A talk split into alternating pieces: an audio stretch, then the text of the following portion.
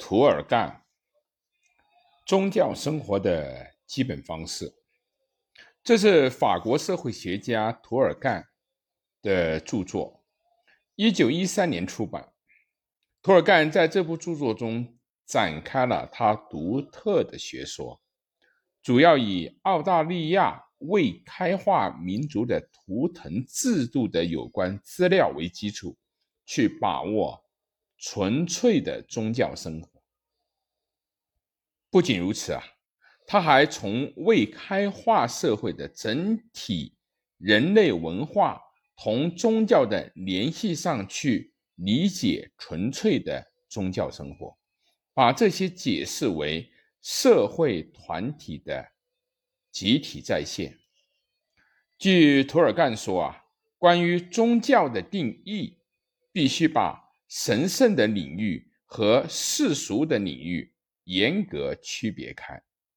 首先从这里去寻求宗教的定义。因此，单纯的魔法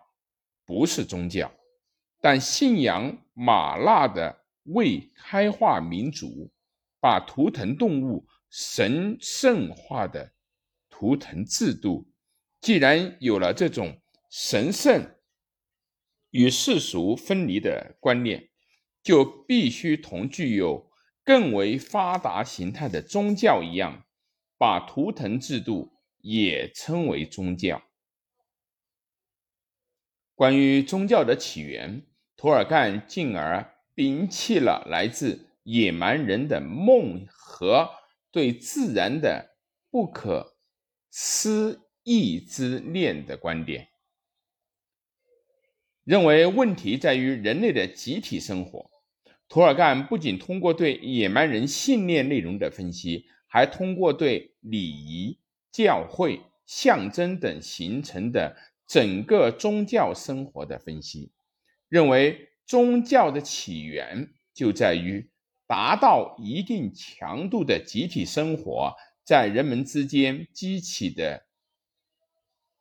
激动，产生出神圣的观念以及集体的道德规范。